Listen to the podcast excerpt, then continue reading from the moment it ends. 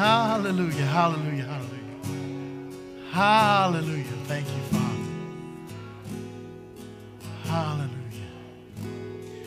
You see, the Savior didn't just come to provide life after death. Because if he'd have done that, there would, there would have been no need for him to rise back from the dead. See, he came to be a new creation, to establish a new pattern. That death had been arrested, that death had lost its sting, that victory had been established, freedom and independence from sin had been established in the earth. A new pattern, a new mankind. Because in his name, we are free. We are free, and his grace is so free. So, here on this Independence Sunday, Abba, Father, we thank you for sending that portion of yourself to establish once and for all that death has no victory over us. Hallelujah. Praise God.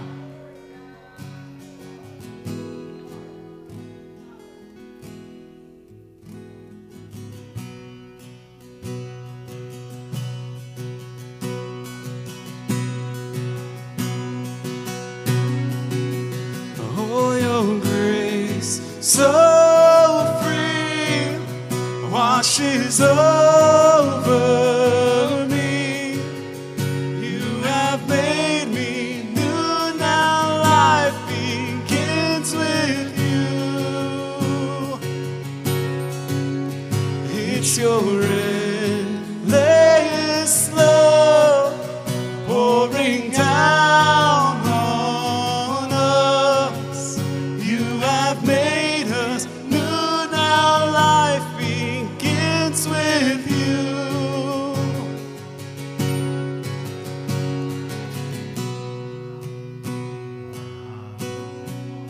Hallelujah. Life begins anew. Life begins with you. It's days ago when, when Caleb first presented me these lists of songs, and I glanced over them. I'm like, yeah, they'll, they'll be great. They'll be, they'll be great. And at that point, I had an entirely different message prepared for this morning, and I had no idea where I was going to be and what I was going to be preaching. But the Spirit moved mightily. And this morning, when, when Pastor Darren stood here and validated again the, the nature of what I would be speaking on this morning and the nature of what the Spirit would deliver, it revealed such a peace and such a wholeness to all that the kingdom has at work to me. And so, Heavenly Father, we come before you thankful for your word, personified in the person of Jesus Christ, who took to the grave all of our sin, all of our guilt, all of our pain, and laid them permanently to rest. So, that scripture that our brother read this morning that says that nothing can separate us from your love, so that when even when we try to pick those things back up, their weight is so immense that we have no desire for them. That your love is the thing that frees us, that gives us the peace, the courageous love that stands triumphantly before us all, victoriously. We thank you for that love, how He loves us. A love that we cannot fathom in our finite understanding. A love that existed before any of us were even thought of. A love that were existed before the eons. Heavenly Father, thank you for this day, for this moment, for this word. And Lord, please just get me out of the way and let your word be brought. And Lord, thank you for all your servants across this land that are singing the song of independence from death and the victory of your Son. And all God's people victoriously said, Amen. Hallelujah. Hallelujah. Oh, thank you. Praise God. Caleb, thank you for ministering to me this morning. Thank you for being obedient to the Spirit. I appreciate it, brother. I tell you what, that man came back from forward changed. God, God's releasing something powerful in Caleb, and I appreciate every moment of experiencing it. Hallelujah. Um, as I said, um, this has been a this has been a week and a few days of of bouncing back and forth between me and God. Uh, I, I've not been listening as well as I should. Apparently, I've gone through five different sermons prepping for this morning. Um, some in their entirety, and pieces of them have ended up here. The title has remained the same, um, although part of, uh, part of the visual may or may not be referenced this morning. Um, we'll save that for another time, but it still works. And I just, honestly, with what the Lord was doing with me, I didn't have time to worry about the, the fanciness um, as far as that goes. But one nation under one nation under. Now, naturally, as Americans, we immediately default to that line from, from our pledge. We are one nation under God, right? Right? Well, see, I would say we're one nation under occupation. I would say we are a nation that, are, that, is, that is ceded our freedom in Christ to our comfort as a people. But we'll get into that. I do want to start off this morning by quoting one of the men that was quintessential in the, in the founding documents of this nation, and he was part of the initial Congress that gathered to create the Declaration of Independence. One of the men that had repeatedly tried to petition an oppressive ruler for freedoms that he felt inalienable, and this is John Adams. He said, Suppose a nation in some distant region should take the Bible as their only book of law, and every member should regulate his conduct by the precepts there exhibited. Every member would be obliged to be conscientious, to be temperance, to be, to be frugal, to be industrious, to justice, to kindness, to charity towards his fellow man, to piety, to love, to reverence towards the Almighty God. What a utopia. What a paradise this region would be. What is a nation? That's one of the first things we're going to establish this morning. I have that definition for you if you wouldn't mind putting that up for us. A nation is a large body of people united by common descent, history, culture, or language, inhabiting a particular country or territory. Okay, so it's a large body of people that have come together with either common descent, a history, a culture, or language. Okay, we often refer to the church as the kingdom of God or the nation of Christ because we are a common people with a common language with a common person, with a common ancestry. A lot, a lot of times when I'm talking to our youth and they say, man, you know, the Old Testament seems to, to be so heavy and so riddled with just stories about Israel and just stories about this one group of people and how God blesses them and curses them and tries to come in communion with them, and they constantly are breaking this agreement and they constantly are falling short.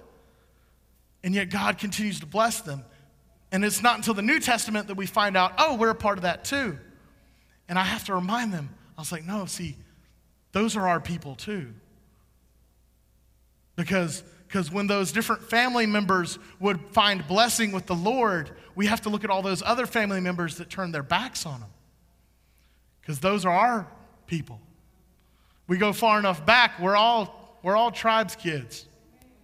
We go far enough back, we're all part of that inheritance. And then under the new covenant, we, all, we get all the blessings. with very few stipulations. In fact, there's only one. There's only one stipulation. That's why many a years, um, I say many a year, please forgive me for my ignorance as a, as a pseudo young person. In the 70s, when the, the, the way movement came along, one way, there was a way, there is the way. That's still relevant. That will never stop being relevant because there is only one way. So, this morning, I want to talk to you about another concept. Another concept that I think is even more relevant than the concept of nation and liberty and independence this morning, and that's the concept of family.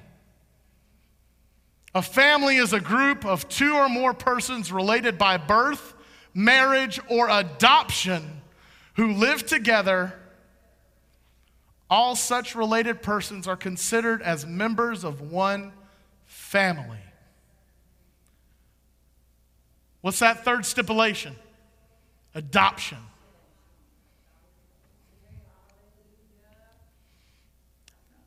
We forget that. We're all adopted kids.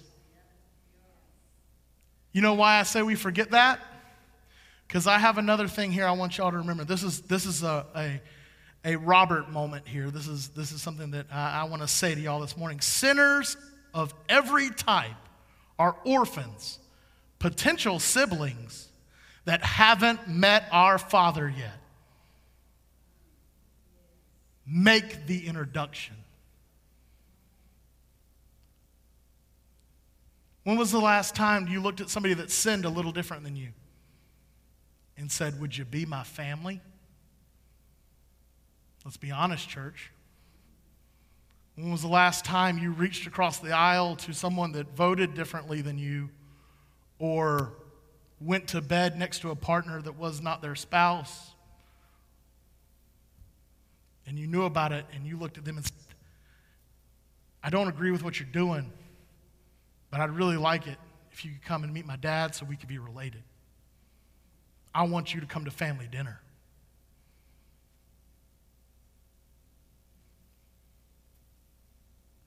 Christianity has gotten in a bad habit, and that habit is putting sins on tiers.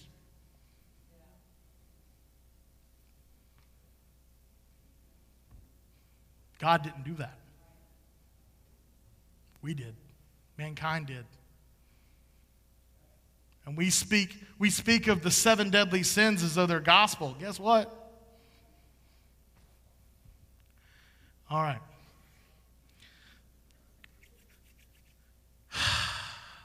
2 Corinthians 10, starting in verse 3. For although we live in the flesh, we do not wage war according to the flesh. Since the weapons of our warfare are not of the flesh, but are powerful through God.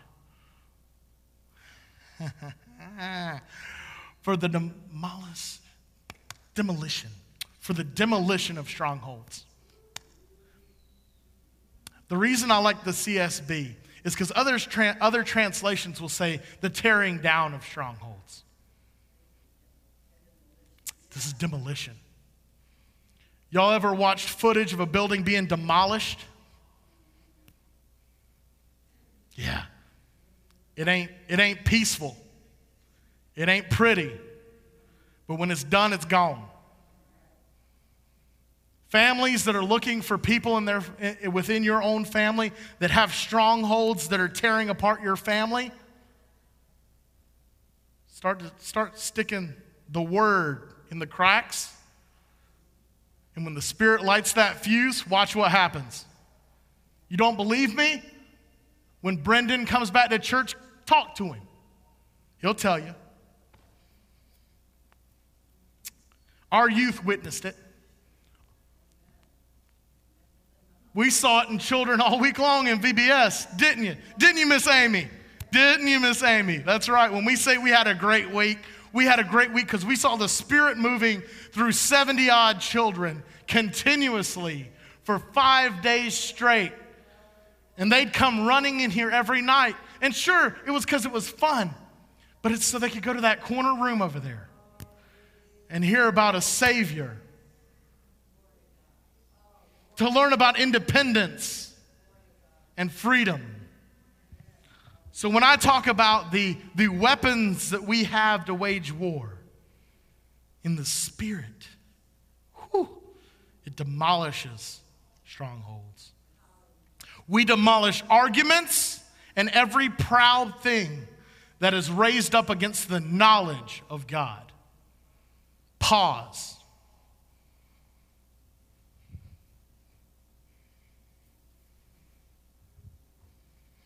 Church, it's time for us to demolish some things in our own house. If it's not from the Word of God, it doesn't belong in the church.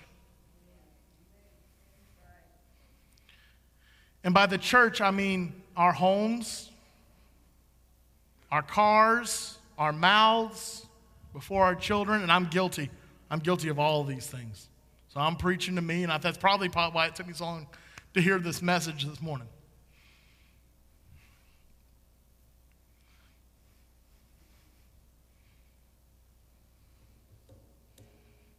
Because in my pride, I thought I could write sermon for today two weeks ago. Based on what I knew to be true, not what the Spirit was letting loose. And we take every thought captive to obey Christ. And we are ready to punish any disobedience once your obedience is complete. You see, once we've established obedience as the pattern that we function in, once we're established in that love, in that liberty, liberty and, and, and all that, it's hard to put the shackles back on. It's hard to put the disobedience back into an already obedient servant. So if, it, if, if you're in a position in your life where you're either new in the faith or you're, you're in a position where it seems easy to slip back into the old self, which doesn't make sense because the old self doesn't even exist anymore, according to what Christ has established in you, which means obedience wasn't established yet. I think that's part of the problem is a lot of churches are saying, oh, well, you know, sometimes we, we relapse. It's not what Scripture says. The old person don't exist no more. How do you relapse? Once obedience is established, once, once God is living inside of you, the old things don't taste the same. They don't feel the same. But there's a problem.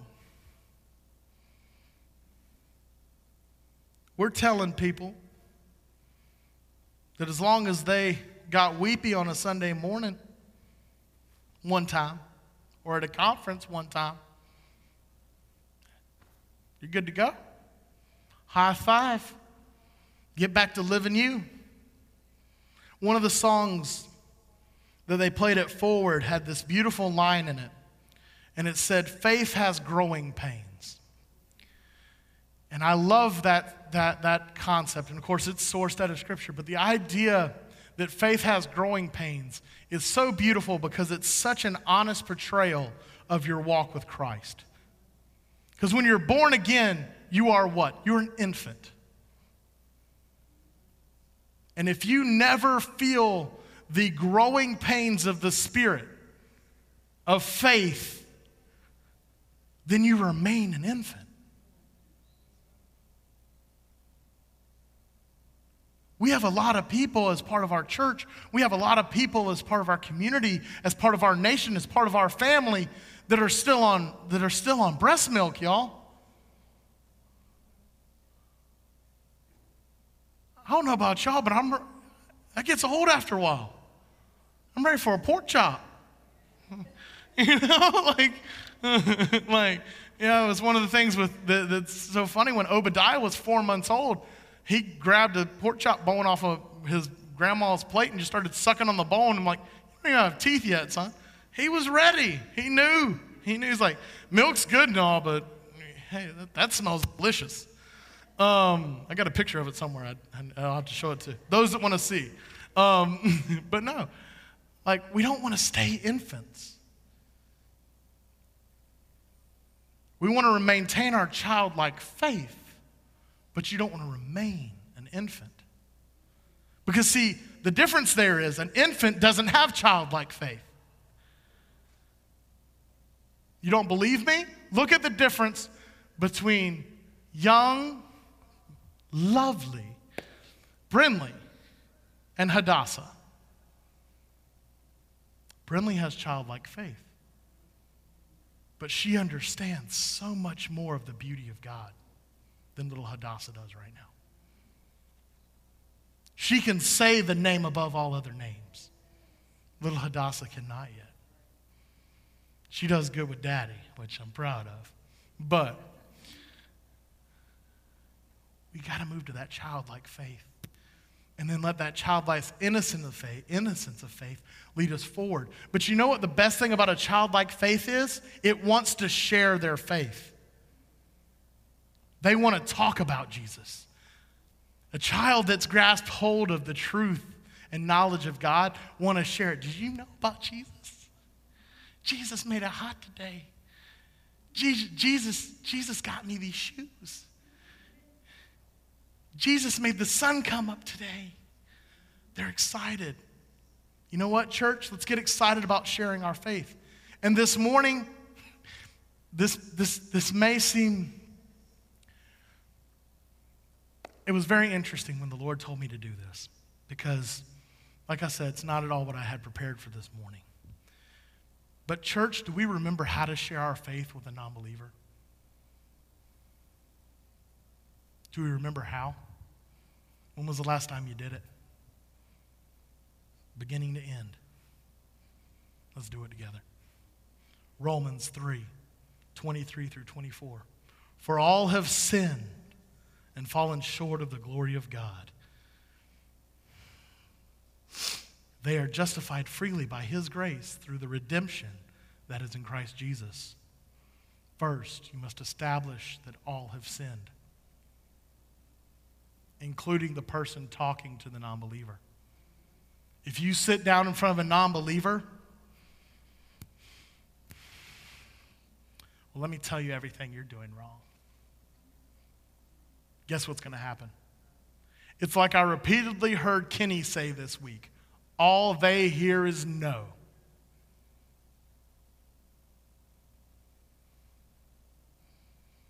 And that's exactly how adults are, too. That's how teenagers are. That's how children are. That's how we all are. If you start with a negative, they don't hear the positive. But we have to establish the burden of sin. Do you know what's making you feel like you can't overcome anything? Do you understand why your life keeps spiraling around the same drain? Do you understand why you feel this way? Do you under, love people to the truth? Don't slap them with it. Don't spit in their faces. We've been doing that too long. Look how productive it's been. Second verse, Romans 6 23. For the wages of sin is death, but the gift of God is eternal life in Christ Jesus our Lord. That sin we've been talking about, person, loved one, stranger on the street, you know, that thing that keeps giving you all this trouble. Guess what? You asked me one time, a hypoth- well, I've had this been asked to me. He's like, if you believe in such a good God, and He's such a great God, and honest God, and loving God, then why is there all this death and pestilence and war in the world? It's easy sin. The wages of sin are death. Don't believe me? Wipe out one sin. You're talking to a person and they say, yeah, yeah, whatever. You say, okay, cool. For one week, don't lie. Not a white lie, not a single lie. See if your life's different. First of all, they won't be able to do it. Second of all, second of all, if they do attempt it, they must come back to you and say, Yes, my life has improved. Because all lies beget are more lies. Third verse. John 3 3. Jesus replied, Truly I tell you, unless someone is born again, he cannot see the kingdom of God. Here again, I love the CSB because of what it actually says. Truly I tell you, unless someone is born again, he cannot see the kingdom of God. Unbelievers can't see the pattern of God working in this world. They'll see coincidence, they'll see dumb luck, they'll see everything else, but they will not see God at work until they are born again. So when you try to stand there and talk to your blue in the face and tell them how, no, that's God working. No, that's God working. No, that's acknowledge it, but understand they won't be able to see it until they get right. I had a brother from another mother, one of my close friends. And I told this to the youth actually this, this past weekend. I, I'll do a version of it. Who, after he came to knowledge and truth of the Lord this earlier this year. Praise God. Um, he started acknowledging things that had happened in his life, moments where he should have died. He said, That was God. That was God sparing me because I wasn't right with him yet. He couldn't have done that four years ago, y'all. He couldn't have said, Oh, no, he stayed, he stayed my hand from executing myself. That was God. Or, oh, that you know that one time that Mack truck should have taken me out on my motorcycle? That was God. Or you know, I started to say something mean to my wife that would have ended my marriage. But he but I couldn't I couldn't get I, I couldn't breathe. I couldn't get enough oxygen in myself to voice the hateful thing I was going to say. And now he gives God the credit for that because guess what? It was God. It's God that's going to heal that marriage as it sits today. But he couldn't do it till he got born again. Till the scripture says, till he got born again, he could not see the kingdom of God. John 14, 6. And Jesus told him, I am the way, the truth, and the life. No one comes to the Father except through me one way. There is no other name under heaven that gives us access to our Father. All my brothers and sisters sitting here, watching online, preaching at other places, sitting in other congregations, would not be my siblings in the name of Christ, would not know a loving Father except through that Christ. Abraham didn't get us here, y'all. Noah did his part, but he ain't why we're all sitting here.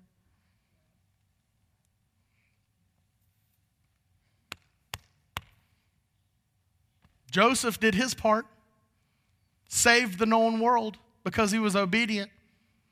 Ain't why we're here. Our kids learned that in that little room over there this week.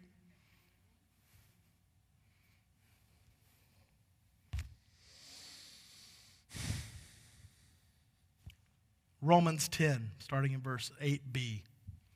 This is the message of faith that we proclaim. Are we proclaiming it? Well, let's find out. If you confess with your mouth, Jesus is Lord, and believe in your heart that God raised him from the dead, you will be saved.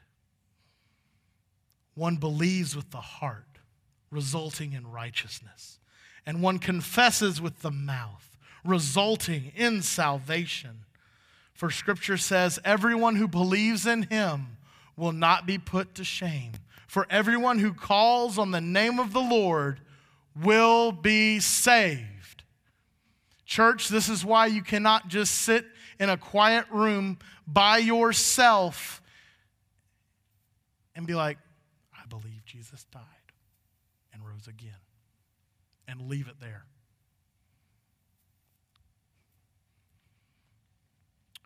One believes with the heart, resulting in righteousness. But he confesses with the mouth, resulting in salvation.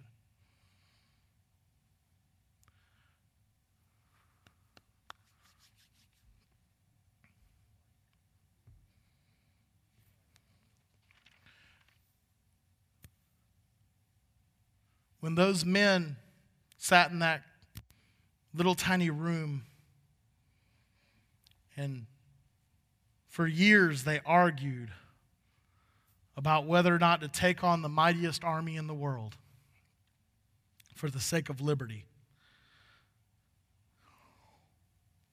They came up with a long, long list of all the things that they had tried to get the king to move on. We want judges. We want just laws. We want representation in parliament. We want this. We want that. We want all these things that just seem to be evident. Like, you're thousands of miles away, you can't understand our needs. They believed all these things with all their hearts. But if they had not put them to paper, if they had not voiced them on the streets, if they had not shouted as a nation at that king that we will be free, because our God says we ought to be, we would still be sitting in Britain right now. Or, based on the wars that have happened, we might be sitting in little Germany right now. We don't know. That's a what if that, thank God, is not. But because we do live in the land of the free and the home of the brave, and those of you brothers and sisters that are watching that don't live here in the United States, understand that as brothers and sisters in the kingdom, you are liberated under Christ. And while you owe unto Caesar that which is Caesar's, your soul belongs to a kingdom that is vastly superior to anything you're experiencing on this earth. Likewise, to us here in the United States, we do not have to, because we are a government of the people and by the people, Rendering unto Caesar means rendering our voice unto Caesar, making our voices heard, making liberty known. Now, there are different people that believe different things. But when I heard 13,000 teenagers celebrating the sanctity of life week and a half ago, I couldn't help but feel my heart lifted. Now, others, trust me, my, my, my, Facebook feed and Instagram feed has been riddled with non believing friends that feel like this is an infringement on their rights and it's this and it's that and all that. We'll pray for them. That's why I don't get into politics in the pulpit. That's why I acknowledge victories that God has, and then we acknowledge what the scripture says. But this I do want to acknowledge. We are free.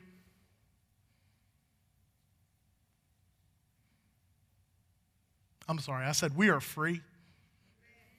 That's right, there's an amen. I, I was jealous when Dawn Chere at Forward Conference got up on stage, and the first thing she says, Now, before I start preaching, y'all, I need y'all to understand that I come from a loud church back in Texas, and so I'm going to need y'all to participate. I'm like, praise God, sister. You know? And forgive me if Don Tree, if you're watching this, that's my accent. I'm sorry, I couldn't help myself. But praise God that uh, to know, and, and we do have a good, we, we, we have good godly people here, and do what you're comfortable with, what the Spirit leads you to do. But praise God, as a people, we need to celebrate our freedom beyond just putting fireworks in the sky and burning up our paycheck, celebrating a watermelon festival. You know what I mean? Let's be real. Some hot dogs on the grill and some and, and you know whatever out of a cooler. Like that's that it's great to be free and it's great to be an American. Absolutely believe that 100%. But you know what's better? Being a Christian. Being a redeemed son of God. I'd rather be a Christian any day than an American. I'm blessed to be both. I got two different passports. One's visible. Both mean I can fly. No. but like let's but let's, you know, let, let's be real about this. One nation under God means you have a responsibility. That's why my notes, the back, the back side of my notes, tape it up if you need to at work. Those of you that aren't here this Sunday, stop by the office. I'll print it off for you anytime. If you need that Roman road, if you need a reminder on how to share the gospel, it's right there. It's straightforward. Now, I, I, I would, I would uh, if it were not, you know, a sin unto itself, I would wager most of the people in this room could have quoted those verses. Whether they could have done chapter and verse, doesn't matter. If you know the truth of Scripture, the citations don't really matter. But if you can teach the truth, you see,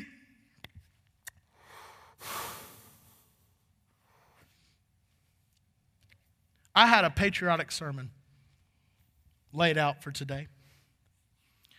And then the anniversary of my best friend's death hit Friday. He died a year ago.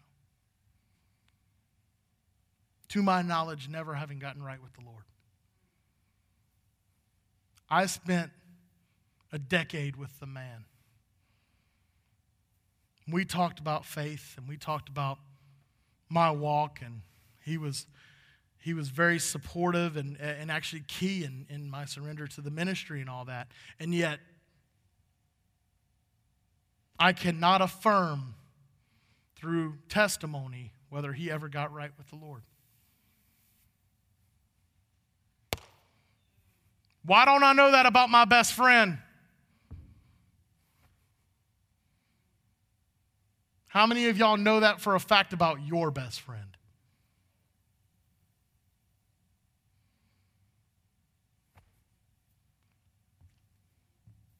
I'm done making that mistake.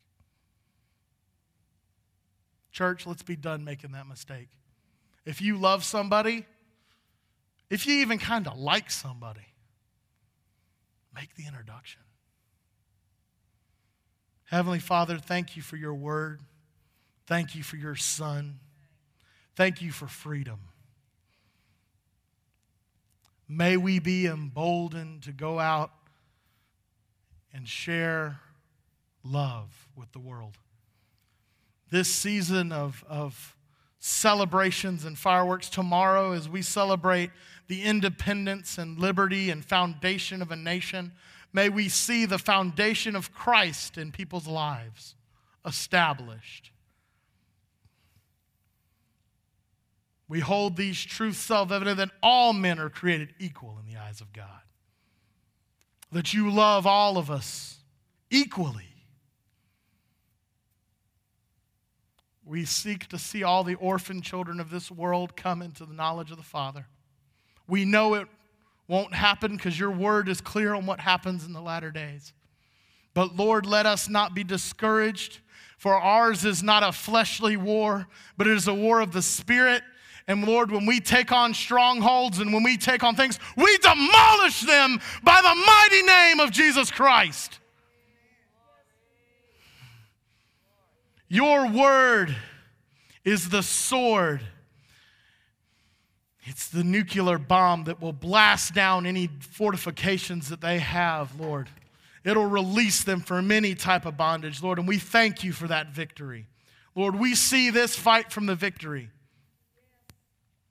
And we thank you for your love expressed, your love felt, your love believed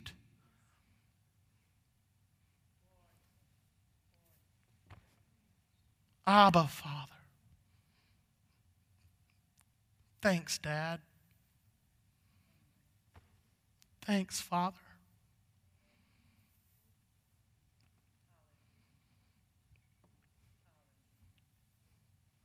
Amen.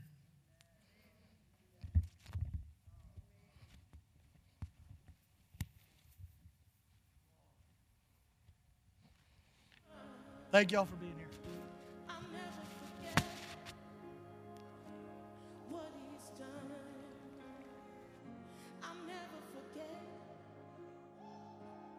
what